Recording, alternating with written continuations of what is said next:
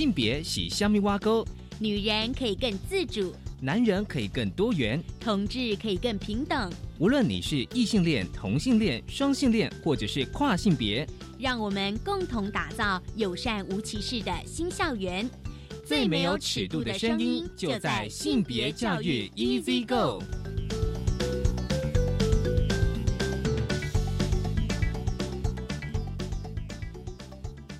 Hello，大家午安，欢迎收听教育电台性别平等 Easy Go，我是威龙，不知道这礼拜大家过得好吗？今天呢，我想跟大家来聊聊一本小说，而且这本小说我觉得非常的有意思，可以探讨就是异性恋关系、亲密关系哦。它的呃书名是《他叶楠，她是我女友》，高兴我们邀请到了高师大性别研究所的硕士朱云安哦，云安来跟我们聊聊这本书。她同时也是一个非常资深的女性主义者。而今天的性别大八卦，想跟大家聊，我相信最近大家一定非常的关切一个数位的性暴力、性别暴力哦，就是 Deepfake 这个新闻。我们先进行性别大八卦。性别大八卦。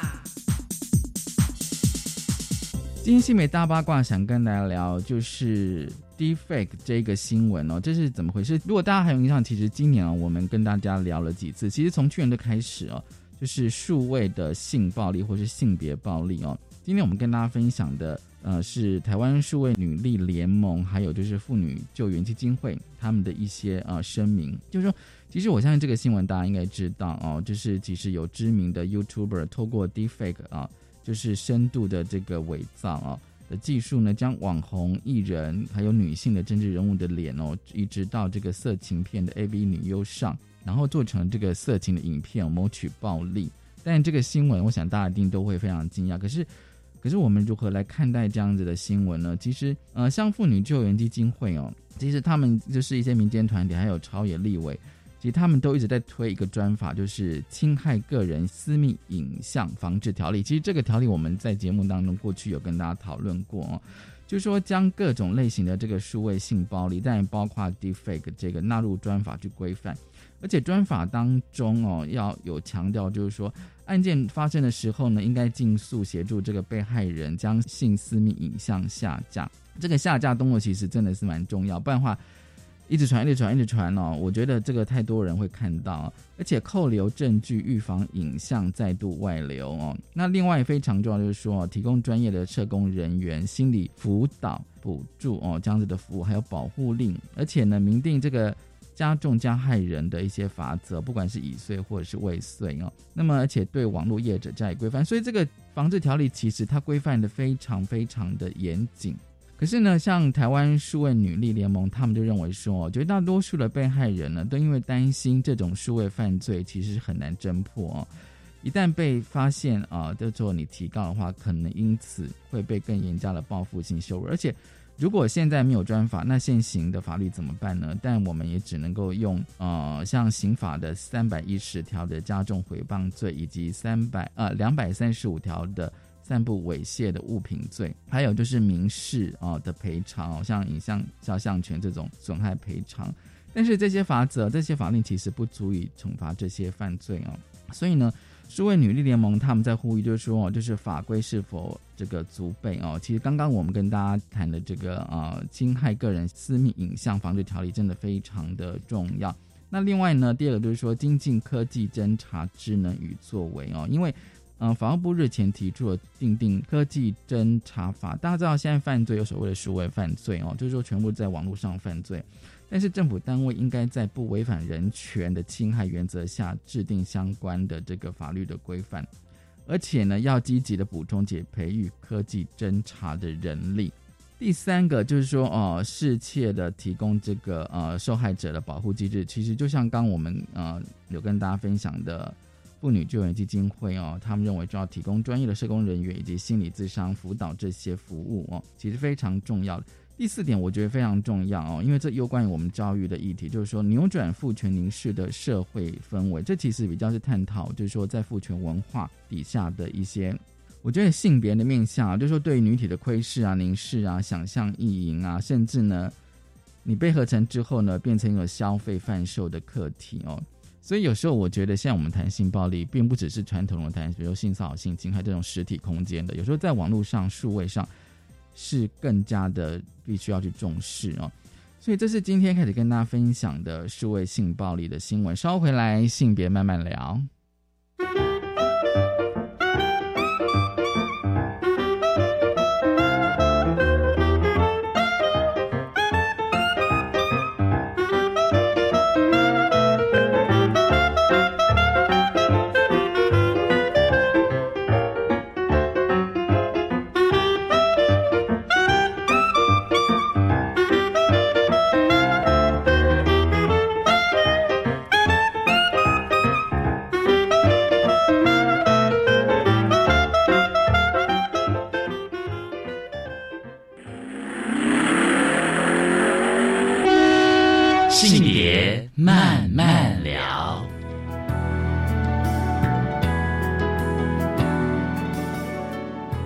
欢迎再回到教育电台性别平等一这个，我是问了，我们现在进单元是性别慢慢聊。金妹妹刚刚聊什么呢？金妹妹老师刚刚聊的是一本小说啊，这本小说我觉得我个人认为很好看哦。他的小说的书名是《他厌男》，他是我女友。其实听到这个名字的时候，我相信大家一定都会有一些想象。其实我听到这个书名的时候，会有一点真的讲说，哎，这到底是男生写的还是女生写的哦？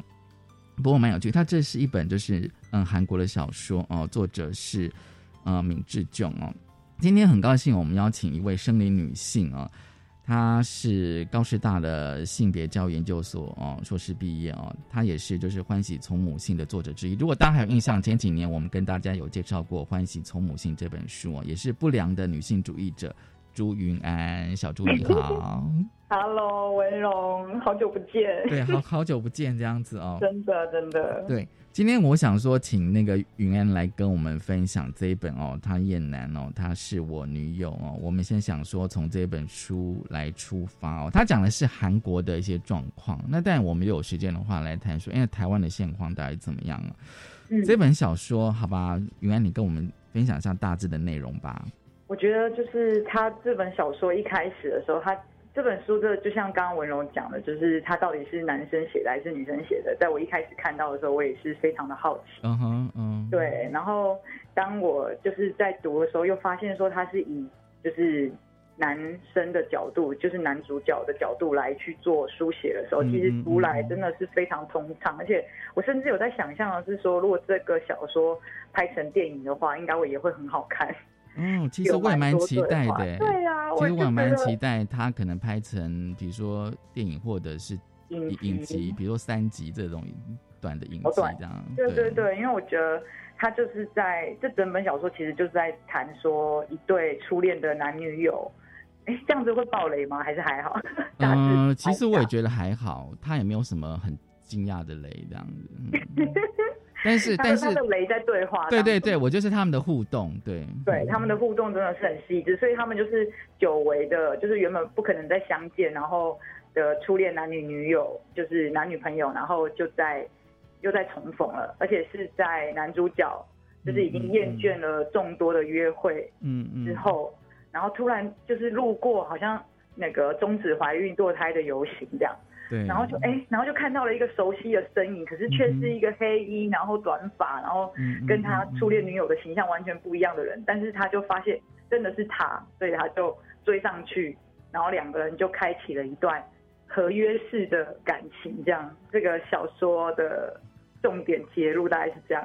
对啊，因为我自己看的嗯时候啊，我觉得自己就是我自己读的时候，因为他是用第一人称来写的，我我不知道你有没有注意到，他是用我，对不对啊？对。对，然后呢，他比较特别是说，这个呃作者他是生理女性，可是他小说里面的是男性，对，他是用我，对，我觉得他用这个我的方式的时候，在描述，我真的整篇看来，我真的会觉得他非常的通顺，而且真的是很符合，就是他自己说他跟前男友致敬嘛，就是他在书的扉页一开始，对，然后我自己也会觉得，就是回顾我众多就是历任的感情，我也会觉得，哎、哦这个是有媒合的，因为我那个历任的前男友，他们的思考也的确是这样，而且我觉得他反而很细腻去带到所谓的男性的思考在哪里，就是他们会怎么样去评估哦，这个人相亲的对象，然后他的外表啊，然后呃长相啊各方面的，然后以及包含他现在在遇到他这个初恋女友，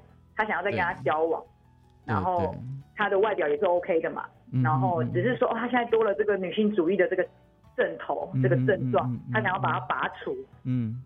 他觉得他只要把他根治好了，他就可以再把他带回家，可以见爸妈，可以结婚生子。嗯嗯嗯。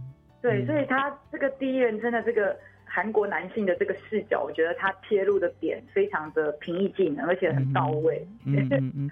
而且因为那个男主角哦，他叫盛俊哦，其实他是独生子了啊，他是独生子哦。那前面当然也描写一下他的对于女友的想象。他对于女友想，而且他是以结婚为前提的，对，对，他是以结婚为前提去交往，所以他在看女生的时候，就觉得这个女生可不可以适合结婚这件事情。我觉得一方面是他年纪到了，就是我觉得，对，就是在亚洲男性，就是我觉得这个其实在台湾也是，就是亚洲男性一旦到了一个年龄，其实我觉得女性也有啦，就是亚洲的状况，就是。三十岁或三十五岁，也许都是一个坎，就是你该结婚了。然后只是说韩国，像我们看韩剧，对，他们其实就会家庭观会更明显。然后在书中里面也是呈现他是独子嘛，所以他的爸爸妈妈用不同的姿态，爸爸是用比较阳刚，而且是会比较有压力压迫的方式，妈妈是用软性比较可怜的方式，受到爸爸之间的压力，拜托儿子，你一定要去找一个好的对象带回来。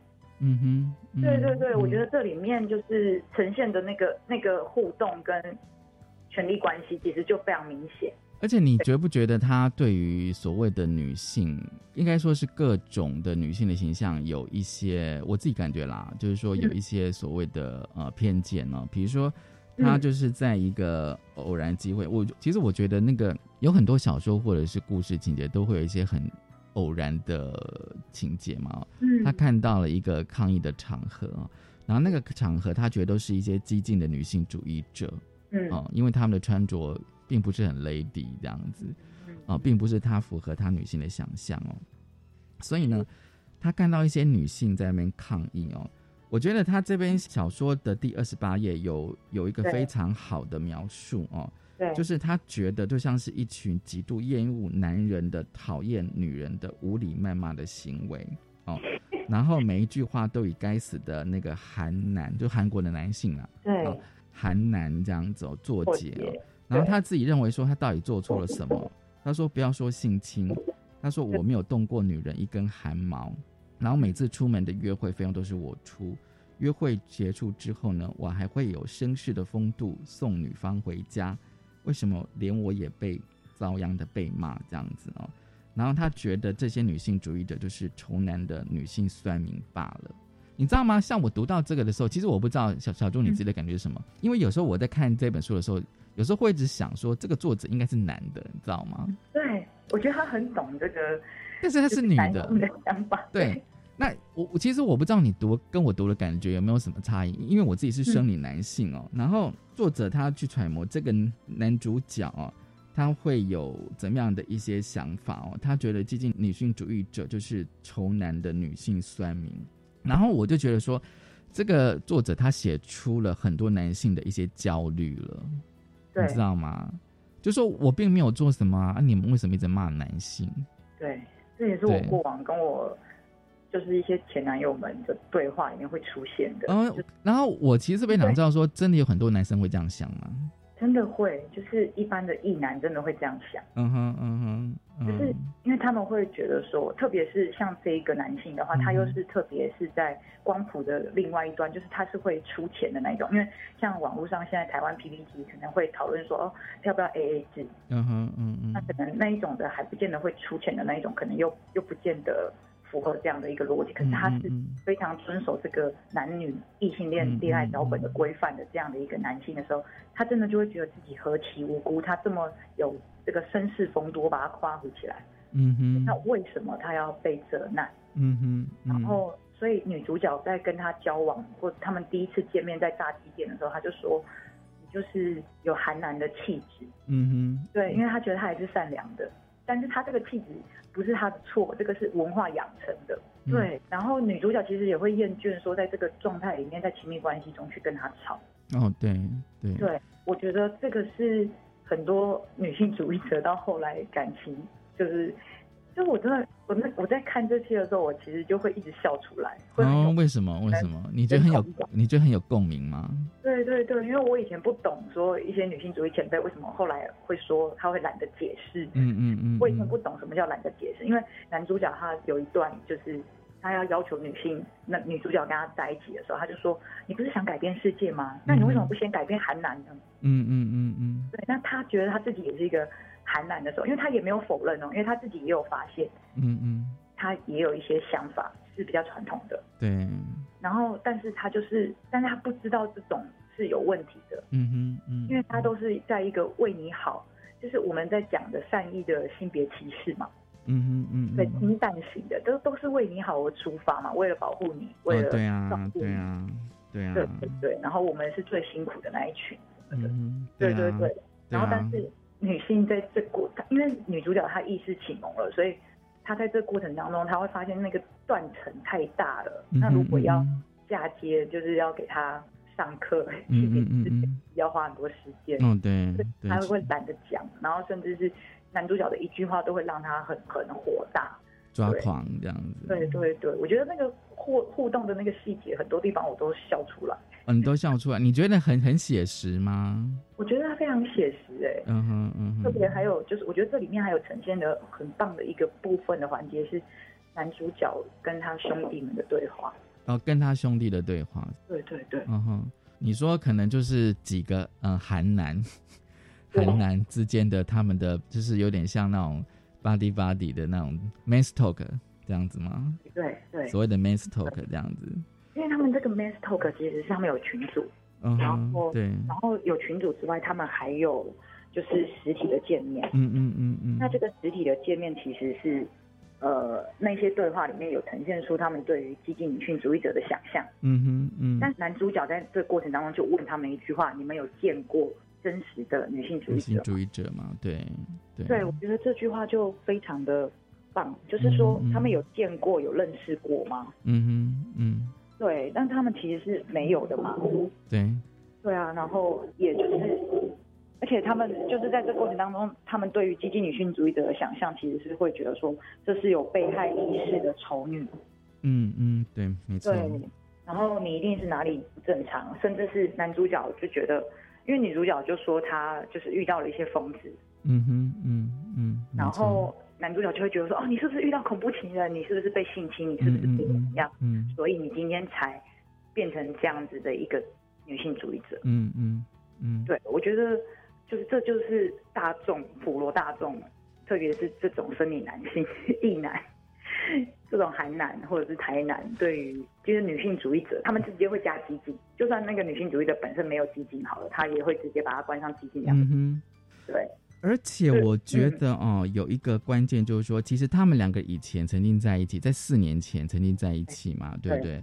对可是我觉得这个呃，女生是有转变的，嗯，女生她是有转变，但是男生没有，男生他并没有改变，所以会变成说四年后他们再度相遇的时候，我就觉得那那已经是不可能回到过去了嘛，因为这个女主角说她其实是不婚不生也不谈恋爱的激进女性主义者哦，他觉得对。她已经有改变了，就是他们对于感情的认知其实是差异很大的，对，就是我我就算是跟你交往，可是那不代表我就是要跟你结婚，对，就是这一切就是那个没有那个必然的关系，没有连在一起。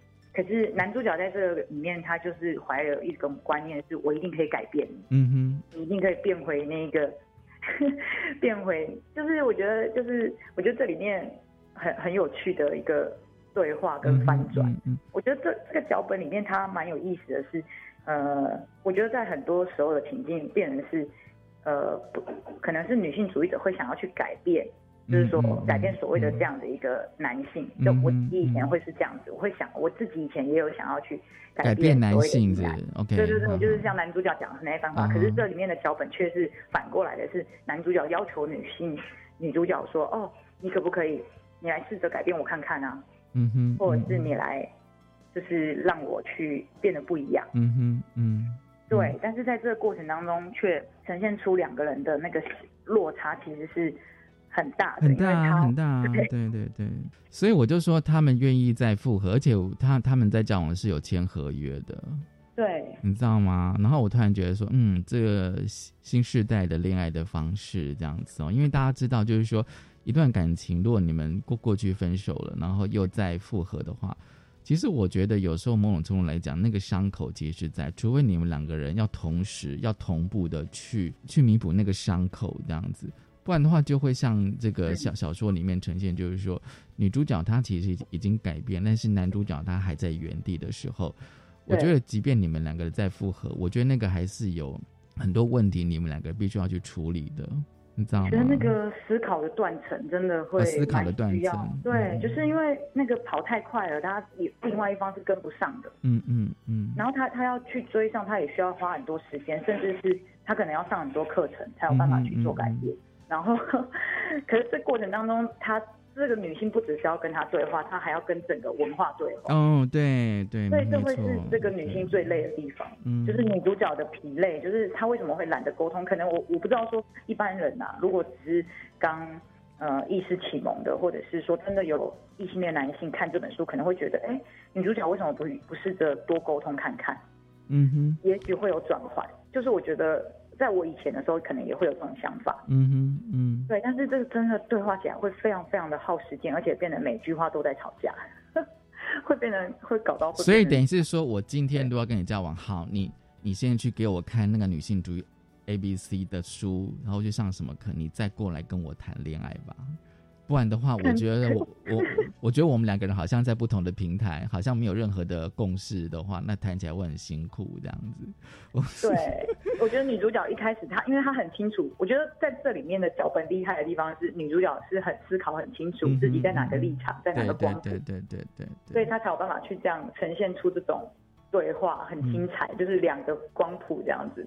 对，可是我就会觉得说，就男性他这个角度，其实他的身边如果他没有那个资源，嗯哼嗯嗯，他没有那个环境的时候，嗯。其实要他去到女主角这个光谱，其实会有点困难。嗯哼，就像是他的朋友跟他，他的朋友就是那群兄弟嘛，还有那群兄弟的老婆，嗯哼嗯，他们讲出来的话，那个女主角后来陪他去参加婚礼那一对次，对，我觉得那边也非常非常精彩，就是那也是让我不知笑出来的地方。好，我们稍后来聊聊哦，就是说哦，是，其实刚小助有提到，那就是婚礼那样子的对话，我觉得的确非常精彩。因为什么？因为我们有时候可能都会有参加婚礼的机会，对。对那待会我想要先来谈一下穿着这件事情，像嗯，小说好里面有提到穿着，我们先休息一下，稍后回来。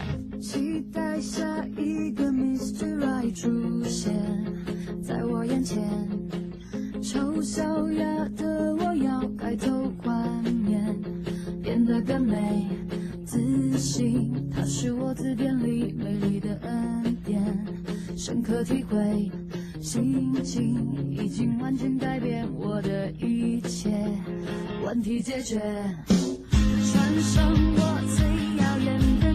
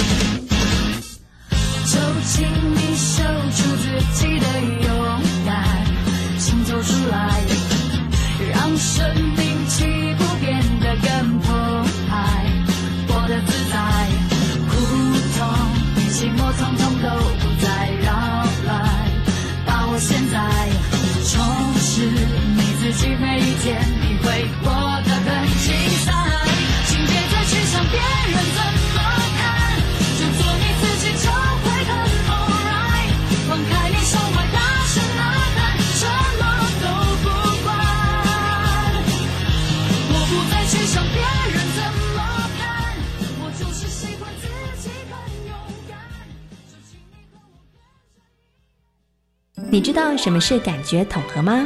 十一月十三号，遇见幸福幼儿园节目要带着爸妈跟小朋友前进高雄的前镇贝利幼儿园，教导大家透过简单的亲子游戏训练孩子的感觉统合力。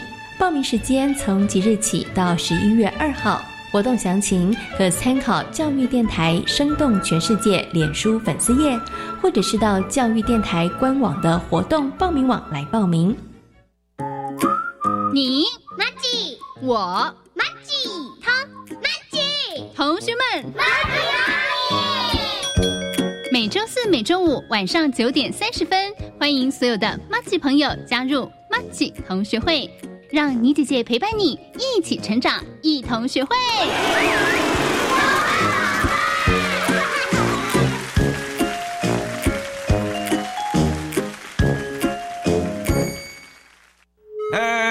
广播报告，房东请注意，现在当公益出租人享有三大节税优惠哦。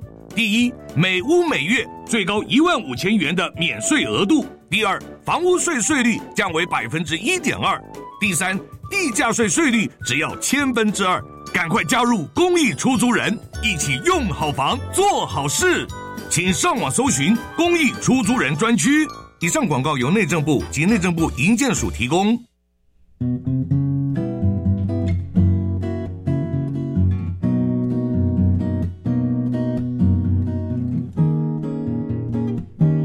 是苏密苏米恩，你现在收听的是教育电台。哦，朋友们，就爱教育电台。耶耶耶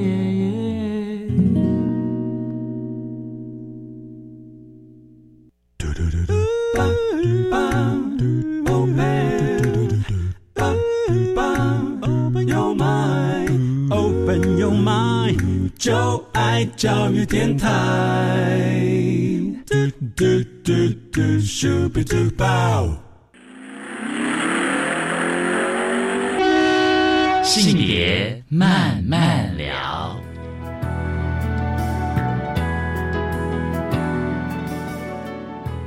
欢迎再回到教育电台性别平等一字一个，我是温龙。我们今天进单元是性别慢慢聊。今天慢慢跟他聊的是一本韩国的小说啊，他叶楠，他是我女友。嗯，应该跟大家介绍，他那个他是女生的他，他叶楠，他是我女友。哦，大家可以想象，很高兴我们邀请到了朱云安小朱来跟我们分享这本书哦。其实这个阶段我来谈女主角哦，因为她有一个段落是在讲穿着，因为那个女主角是在出版社工作。哦，是，然后她也遭到受到那个男作家某个知名的男作家性骚扰，对，所以她穿着打扮都比较，她自己讲说是男孩风，所以她就不要穿的那么女性，不化妆哦，然后。她都穿裤装，然后短发。哦，就是她的打扮并不是我们所谓的很 lady 啦哦。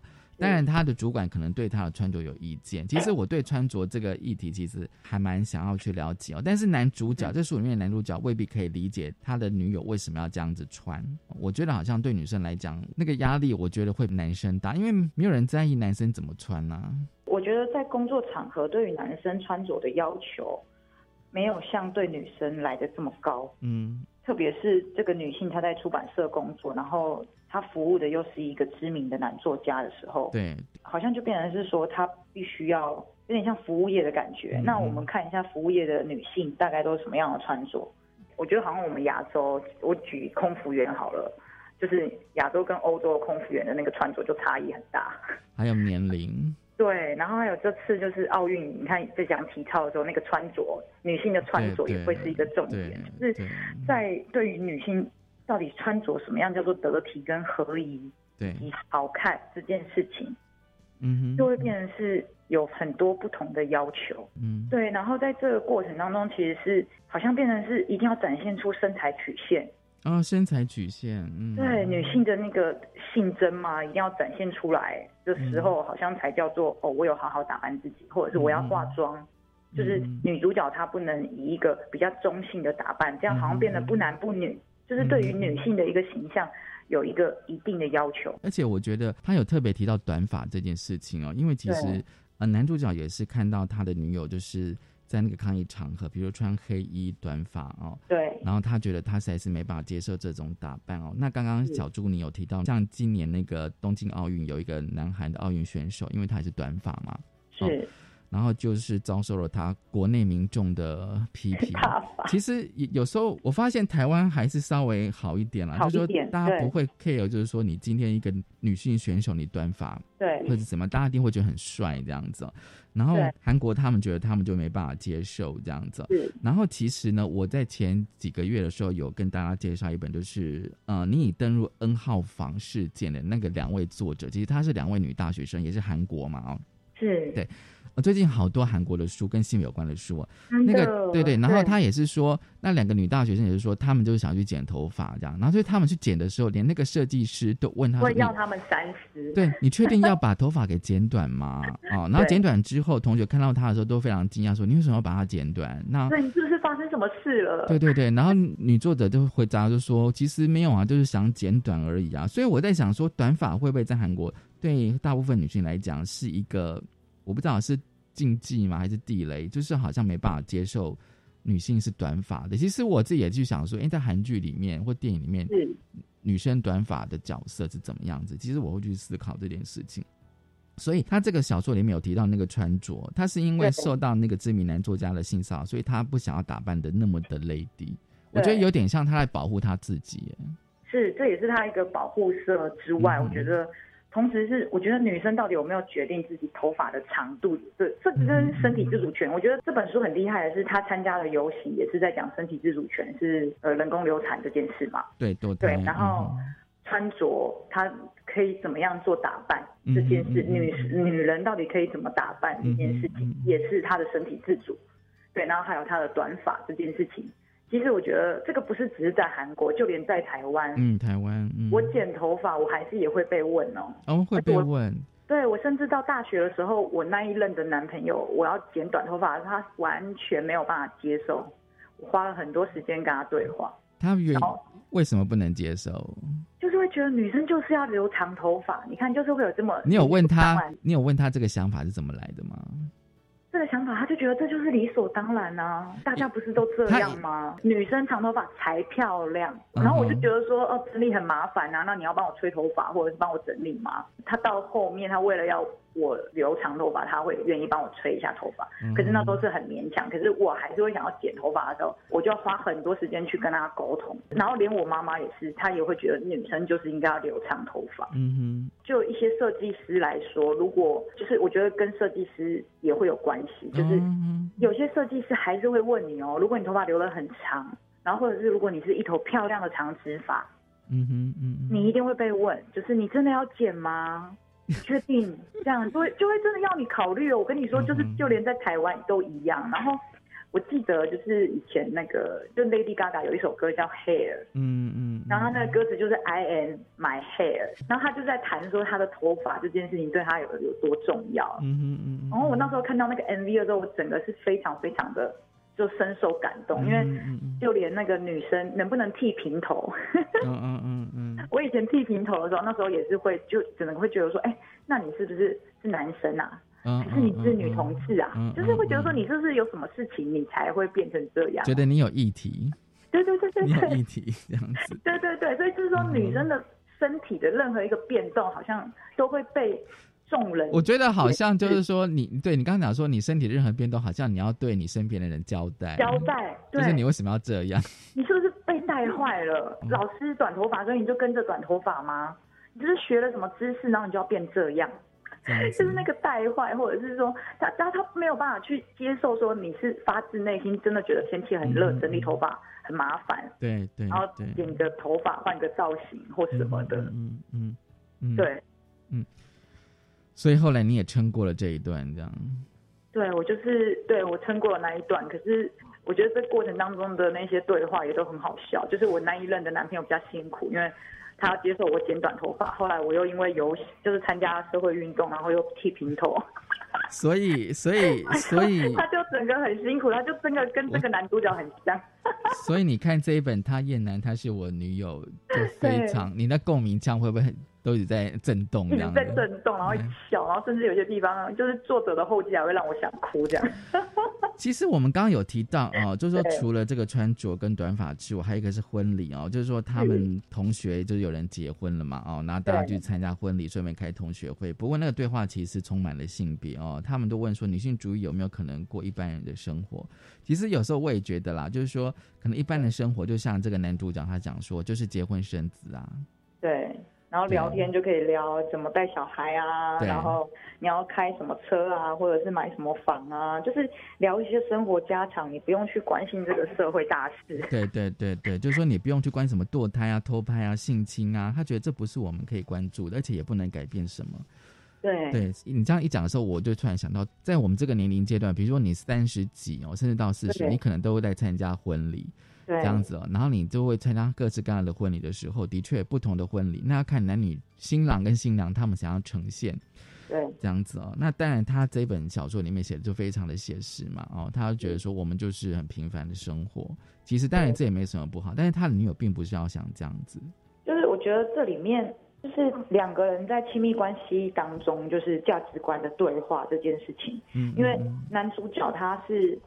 这边可以看得出来，男主角很一厢情愿的带着她，嗯嗯，参加婚礼，嗯嗯，然后还想着她的穿着，嗯嗯，然后想说啊，那如果她穿全黑的这种西装，她穿的裤装套装嘛，他觉得啊，这样子是不是有点不太 OK？所以他还刻意帮她准备了一个唇膏，嗯嗯嗯，然后就讲说啊，女女主角这样很漂亮，所以上个唇膏就就很很 OK 了，还带着出场，嗯，就是他思考的是这种事情。然后还有买车啊，就是，嗯嗯，是哦，是不是要买车？那之后可以带小孩啊，就是会自己想很多这样子。嗯嗯嗯。对，然后我觉得在这里面没有去对话说，那女女生女主角她她想要什么样的生活？嗯哼嗯。对，你男主角你想要这样的生活，那女主角她想要什么样的生活？她她现在有什么事情想要去完成、想要去做的？但是其实我觉得他们并不是在一个平台，你知道吗？对 对，一直没有对平。对对，就是说他们其实对不上的。就是我觉得女主角的一些对话，其实也激发了那些男主角的兄弟们的老婆，嗯嗯，勇敢的讲出自己在家中的一些状况，或者是反思一下自己家中的平静的时候，反而让这些男性很紧张。就会觉得说，哇，你干嘛把他带来啊？然后一开始这些那个男主角兄弟们的太太在讲说啊，他的打扮怎样怎样啊，谈小孩啊的议题呀，很有意思啦。这个小说里面的女主角，其实她跟她的同学哦，还有同学的太太，其实那个风格是完全不搭的，完全不同，重心不一样，是完全不一样的。可是这个女主角她关切的议题，可能是这些女生或男生可能会遇到的，可能对。所以有时候我觉得吊诡就在这里，就是说你讨厌这些女性主义者，可是女性主义者其实他们在做的事情，也许是在某种让我们社会更好，只是说你觉得他们的方式你可能没办法接受，可是他们关切的议题可能就是也正在发生，只是没有发生在你身上，或者说你没有看到。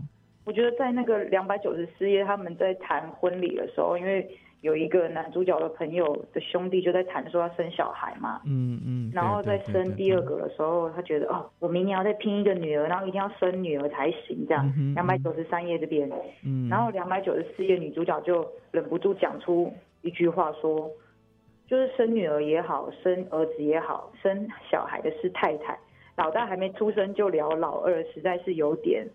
不觉得奇怪吗？这样，对，就是那个生小孩这件事情，有没有问过女性？问过女性的意愿，然后有没有经过她的同意？嗯嗯。还有小孩生出来是谁要照顾？是谁在辛苦？我相信可能大家都不会想要去仔细的去思考，就是先把小孩子生下来再说。对于这些呃日常家常的这种互动，也许感觉好像不是同一个平台，但是其实在我们在努力奋战的事情，这个跟议题其实会。往往是跟长明是非常非常有关系，因为女主角讲了这番话，所以这个老婆她才敢犹豫的说，她其实有点害怕生小孩，嗯哼，她才敢把自己的内心话说出来，说出来这样子。就是有些人需要走在比较前面，总是要有个人先发声。那我觉得，也许那个我这边要加上夸胡这个激进的女性主义者，其实就只是走在比较前面一点点，但她没有激进到哪里去。我跟你讲，最后你还是要往那个激进的方向走，不然我们社会是不会进步的。我觉得就是这样的。比如说，在二十年前，你用苹果，大家觉得你好激进，你知道吗？对，意思就是这样。那现在有苹果，大家觉得没什么。比如说，这女主角关切偷拍，我想说，很多女生应该最担心的也是这个吧？对。然后这个对话有时候是因为我们在平常不会聊啊。比如说男主角他的交友圈，可能他不会聊堕胎、性侵跟偷拍这件事情。可是我觉得有些女生她可能会有一点担心，比如说就算偷拍这件事情。是啊，是啊。只是他的朋友是不聊的，可是他可能有一些经验，有些不愉快经验，可是他可能没有说出来而已。没办法讲啊，讲了都不好听，都变压力。对对对对。觉得在这本书里面常常会呈现出，就是刚刚跟文龙讨论到，就是那个精彩的是对话嘛。哦，就。为什么？为什么？为什么那个女主角不想谈？因为好像每个女主角讲的讲出来的每一句话，好像都变成是在吵架。然后男主角就会觉得很无辜，说我没有要跟你吵架，我只是想跟你好好过生活。嗯。所以我们需要一个比较温柔的、温柔的女性主义吗？就是比较柔软的这样子。可是柔软的时候，你要怎么去谈这些议题？就是我觉得变成说，可能要有策略，就像是对对对，要策略。参加游行，游行就是在这种比较可以澎湃激进的场合，那我们就尽情激进。对。但是我们回到日常生活，假如说我今天不小心参加了，可能很多长民一起的婚礼。嗯嗯，那我可能要顾虑到大家的感受的时候，我可能那个发言，我可能是用怎么样的方式去见缝插针的。就是我们讲性别教育的时候，我们不是在讲见缝插针式的性别教育吗？就是怎么样见缝插针的带一点点话题，然后挑起人们的关注，好点到为止，这样就有点像是针灸吗？刺激一下，然后大家打通 一下任督二脉，对对对，就是让它打通。好，我们先休息一下，稍后回来。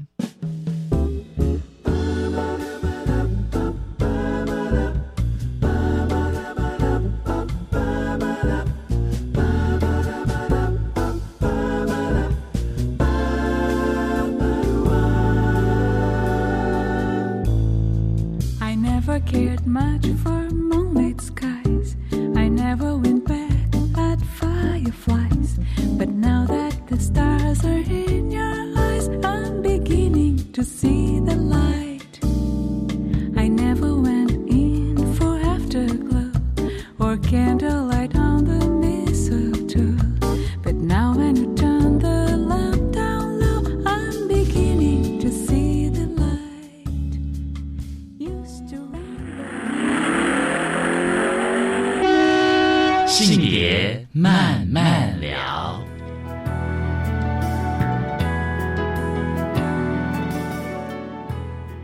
欢迎再回到教育电台，性别平等，一这个我是温龙。我们现在进单元是性别慢慢聊。今天跟他聊的是一本韩国的小说，他叶楠，他是我女友，高兴我们邀请到了小朱哦，他是高师大性别研究所硕士。好，我们跟小朱来聊。我觉得这本小说它最后我觉得还蛮特别哦，他是说作者的话，女性主义者的恋爱因失路。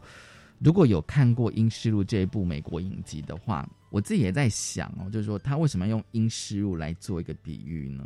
我觉得，因为我昨天为了这个，我特别把第一季《阴湿路》跟作者一样把它看完。我觉得他用这个譬喻，我觉得很写实，是因为你要怎么样成为丧尸？有看过《阴湿路》就会知道，是说他这个丧尸是一个病毒的入侵导致传染病的，然后大家一被咬到，你就会变成丧尸了。嗯嗯嗯。那所以他用阴湿路这个隐喻。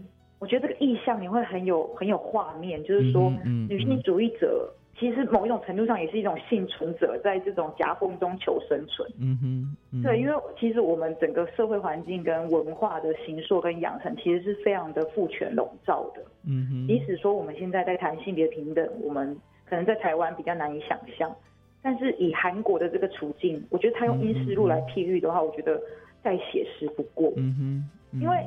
其实很多时候，那种父权的观念，其实是在我们的文化跟基因跟我们的养成里面的。对对。所以我一旦被咬到的时候，就是作者的后记，其实让我看了很想哭。嗯哼。就是说，他难道不想要？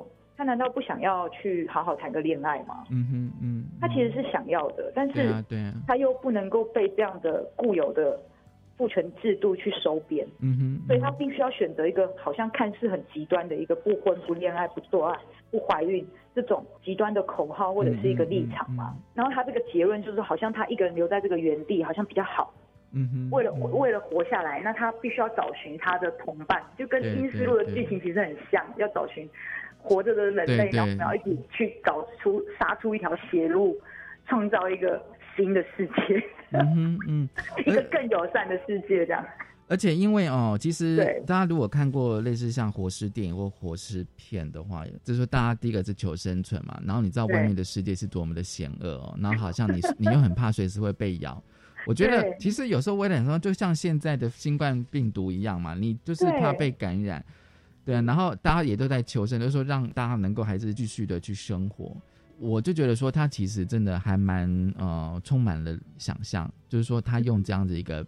比喻来描写就是女性主义者的恋爱这样子，其实他自己应该也是想要找到一个他喜欢的一个男性。对，因为我觉得他在三百四十八页，就是他的后记这边谈到的是说，因为我觉得那个阴师有时候他那个上司，我觉得用这个上司来比喻的时候，其实这时候就要一男觉得不要被冒犯，就是这个只是一个隐喻，就是说，因为你看他这边有谈到是说他这个约会对象可能。说不定会对他施加暴力，或者是会他会经历很多很多的恐惧。对对对。然后当那些造成的创伤或者是阴影，其实是而且还有是父权被性化的这种尺度鞭打的痛苦。对。其实这个是我觉得是全世界女性到现在都还在经历的。嗯嗯。对，那所以就变成说，这样的阴思路其实是一个，就是那个上司他是无意识的嘛，就是在阴思路影集里面也是这样，就是他他们没有错，他们也只是。在求生存，就是说丧尸跟活着的人都是在求生存。可是，嗯，可是因为丧尸他是没有意识的在行走，他只是遇到人他就想咬。嗯，可是我们因为我们是保有意识的，而且我们是就是 就是作为女性主义者，那个那个意识是不断的一直在警惕自己跟觉醒，跟很敏锐的一直在观望这个世界跟这个四周每一个细节每一个环节。就是在三百四十九页这边讲到说，有去经历过除了胸部和性器之外。还是个拥有大脑的人类事实，却屡屡遭否定的经验吗？嗯嗯，我觉得这个是非常非常的，就他这些问句，所以你觉得你蛮有感觉的？我很有感觉，而且我觉得不是只是韩国，我觉得台湾也台湾也是这样。我甚至我会觉得这本书，你其实全世界只要是女性看，嗯嗯嗯，异性恋女性啦，就是因为可能女同志可能还会有不同的处境，但是只要是异性恋女性。然后，而且你爱的是生理男性的话，嗯看的会很有感受。嗯，还有就是包含像做爱这件事啊，对方会不会舒服啊？嗯嗯嗯，对，然后有没有关心到我？还有包含说，就是美貌的迷失跟这种美貌的这种压迫，我手臂会不会很粗？我肚子的肥肉，强迫的念头折磨吗？我觉得这些只要是在意自己身体形象的女性看，都会非常有感。嗯嗯，而且他也说。《阴尸路》是充满了杀戮的影集，也是二零一九年韩国的悲惨现实。那当然我不知道，就是韩国人看这本小说的感觉会是什么？他觉得就是二零一九年的韩国就像《阴尸路》那样子。对，可是你觉得台湾会有像《阴尸路》这样子吗？就是我在我很努力的在思考的时候，我觉得台湾也许。我们的阴湿可能少一点，只少一点，还是说比较好处理这样子？或者是我们的阴湿可能还会就是会说话，在阴湿录里面，他的那个阴湿可能是还不会说话的，可是台湾的可能还会对话，所以有时候你看不出来。就像女主角在这本书的女主角里面，她会讲到说，有时候你跟这个疯子交往的时候，你不知道他是疯子啊。嗯嗯嗯，就是我觉得台湾的现况有比较好。但是也是因为我们性别教育很努力的致力在推动嘛，只是说我觉得落实到生活很多层面的时候，嗯，有时候意识意识上知道要平等，跟实际上能不能真的实践又是两件事，会有落差是？会有落差，所以台湾的处境，我觉得我因为他这边在讲恋爱的时候，我觉得异性恋的男女恋爱脚本，我觉得好一些，但是。我觉得没有好到哪里去，还是说你觉得那个那个本质跟内涵其实还是有差？就是说，其实其实还是有，就像是女主角这本书小说里面写的状况，只是说可能内涵会比较不一样。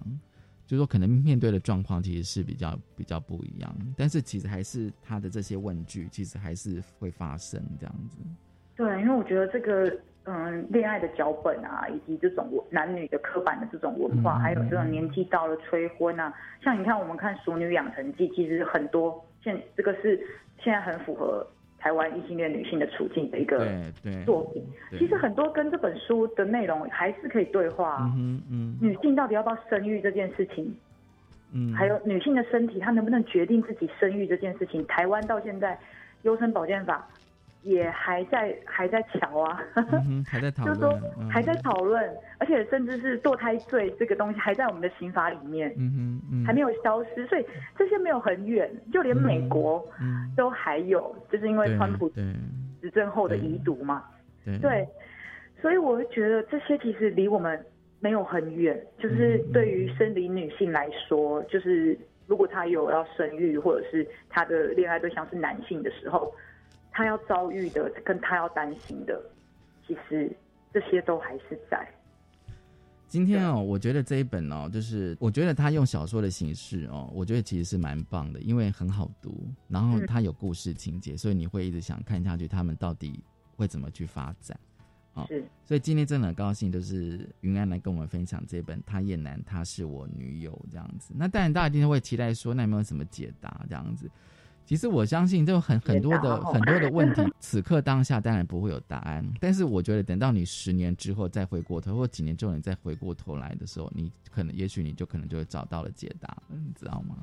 我觉得我觉得时代是在进步的，时代是在进步的。对，因为我我就想到说，我想要分享一下，就是我觉得至少像我交往过的男友，他们，我觉得像这本书也是，这个男主角他因为跟这个女主角在一起，所以他被迫了看了那个外貌协会那本书吗，嗯，对，对，然后也关注到了人工流产的议题，嗯，然后也关注到了女性身体自主的议题，嗯，就是他也慢慢的在打开意识了。然后像我以前的男朋友们也是，就是说陪我去参加一些游行，嗯然后去看到我关注的议题，然后也开始关注了一些议题，了解这些议题的重要性。嗯嗯嗯，我觉得这个意识启蒙都是很慢的，嗯就是嗯。这个解答不是一个特效药，嗯，有点像是我们打疫苗。可能要十四天才有保护力这样子。对对对，你可能就是打疫苗之后，然后可能一剂、两剂、三剂，然后你可能还要再过一阵子，你才会知道它的有没有那个效用。嗯嗯嗯嗯 我觉得用这样的形容就还蛮符合时事，然后又比较可以想象。好，今天真的谢谢小猪来跟我们分谢享哦。谢，他叶楠，她是我女友，谢谢小猪，谢谢，然后很推荐大家去看这本书，超好看。真的谢谢大家收听今天的性别平等一次哥，拜拜。拜拜。We